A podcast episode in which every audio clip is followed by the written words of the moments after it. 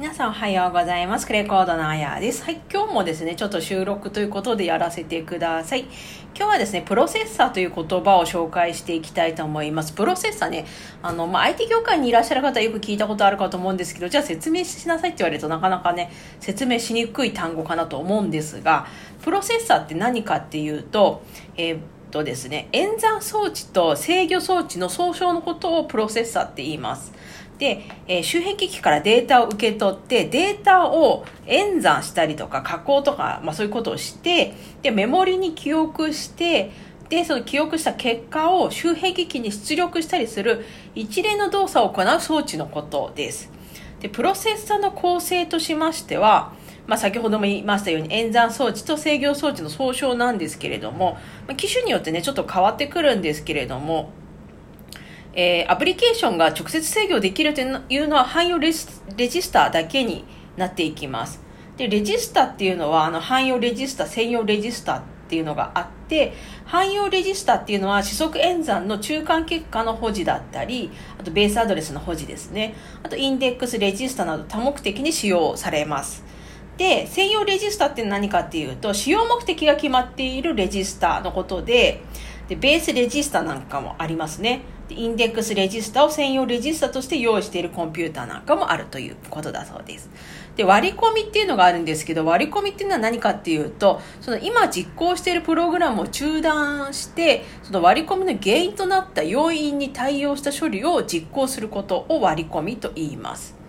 で、割り込み処理が完了したら元のプログラムの中断した時点からまた再開してくれるという、そういったものがあります。で、割り込みって言っても、あの、また2種類あって、外部割り込みっていうのと内部割り込みっていうのがあります。で、外部割り込みっていうのは、その実行しているプログラムとはもう全然関係なく発生する割り込みのことで、内部割り込みっていうのは、プログラムの動作に起因して発生する割り込みのことです。はい、ということで、まあ、このあたりもですね、えー、頭に入れておいていただけるといいかなと思います。で、割、外部割り込み、内部割り込みって言っても、またね、割り込みの種類があるんですよね。で、外部割り込みは4つちょっとありまして、何があるかっていうと、機械チェック割り込みっていうのと、入出力割り込み、あと外部信号割り込み、タイマー割り込みっていう、この4つがあります。で、機械チェック割り込みってどういったものが原因として挙げられるかっていうと処理装置の誤動作とかあと電源電圧異常主記憶障害とかあと NMI ですねこれが原因の例として機械チェック割り込みっていうものが発生するそうです。で、NMI って何ってね、あの、ちょっと思うかもしれないんですけれども、NMI っていうのは、あの、マスク不可能な割り込みのことです。で、ソフトウェアでこの NMI を禁止することはちょっとできなくって、システムで致命的な問題が発生すると、その NMI 信号を有効にすることでシステムソフトウェアに異常を伝えることができるっていう、そういったものが NMI と言います。はい。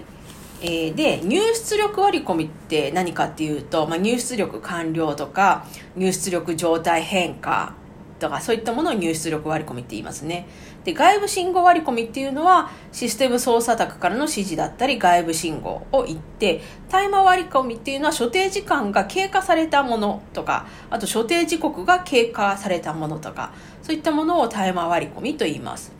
じゃあ、あの、内部割り込みには何があるかっていうと、プログラム割り込みっていうのと、制御プログラム呼び出し割り込みっていうのがあります。で、制御プログラム呼び出し割り込みっていうのは、スーパーバイザーコールとも言いますね。で、スーパーバイザーコールって何かっていうと、一般のプログラムが OS の機能を使用するために、制御プログラムを呼び出す時に発生する割り込みのことです。で、その割り込みによって制御プログラムに制御権が移ると。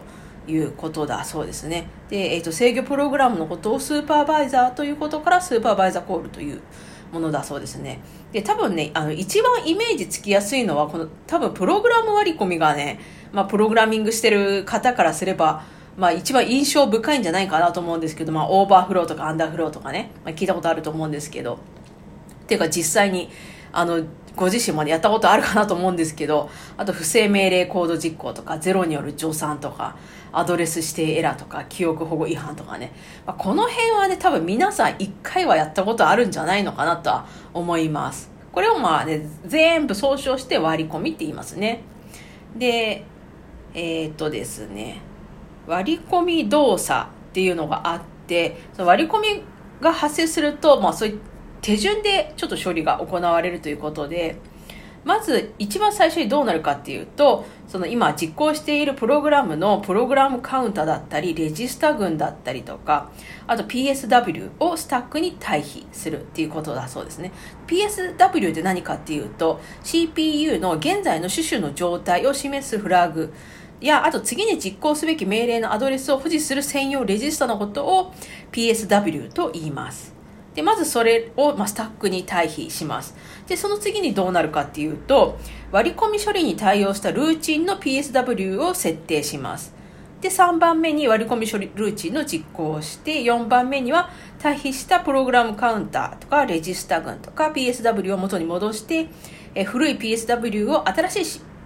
PSW として、で、最後に中断したプログラムを再開するという、そういった流れになっていきます。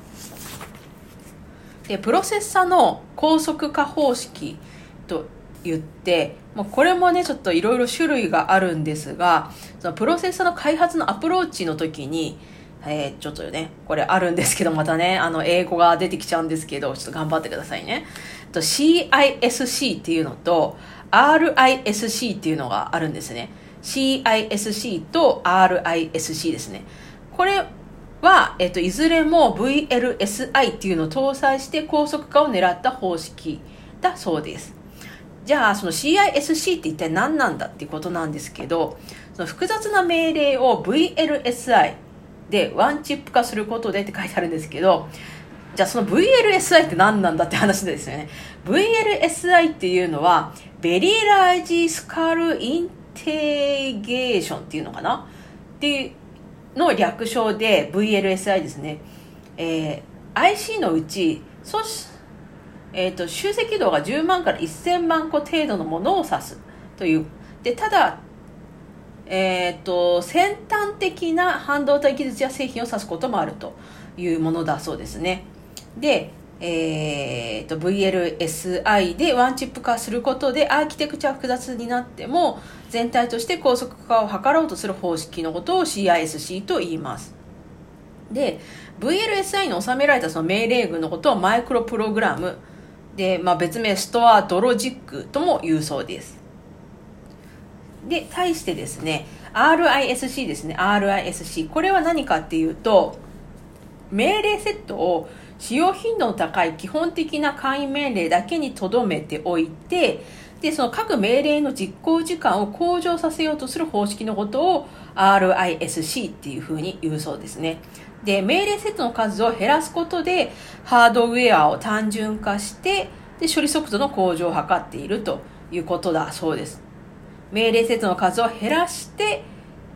で、減らせばね、速度も上がっていくので、そういったものを RISC というそうですね。で、RISC の方では、その一つの命令の長さを固定帳として、で、さらに1命令の実行時間を一定にすることを、の方を重視すると。だから結構効率化が図れるのかなと思うんですけれども、で、単一サイクルで1命令を実行するために、決戦論理っていうのが用いられるそうです。決戦論理って何かっていうと、命令の基本動作に対応した固定配線を用意しておいて、で命令の解読結果に従って部分動作をする回路を順次呼び出して一つの命令を実行する方式のことを決戦論理っていうふうに言うそうですね。でなんかいろんな言葉で表すみたいなんですけど、ワイヤードロジックとか、付箋論理とか、配線論理とか、そういったものをけ、まあ、全部同じことを言ってるんですけど、決戦論理っていういうふうに言うそうですね。で、あと、そのプロセッサの高速化方式としては、パイプライン制御とか、あとスーパースカラ方式とか、あとスーパーパイプライン方式っていうのもあるそうです。で、パイプライン制御っていうのはそのプロセッサの内部において複数の命令をオーバーラップさせて実行させて、で見かけ上の実行速度を向上させるっていうもの。で、スーパー、スーパースカラ方式か。スーパースカラ方式っていうのはパイプラインを複数持って命令を同時並行的に行う仕組み。で、スーパーパイプライン方式っていうのは、パイプライン方式における各ステージをさらに複数のステージに分けた仕組みのことをスーパーパイプライン方式っていうふうに言うので、このプロセッサの高速化方式ですね。いろんな方式があるので、ぜひ覚えてください。というわけで今日はプロセッサーの高速化方式についてお話しいたしました。また次回お会いいたしましょう。バイバイ。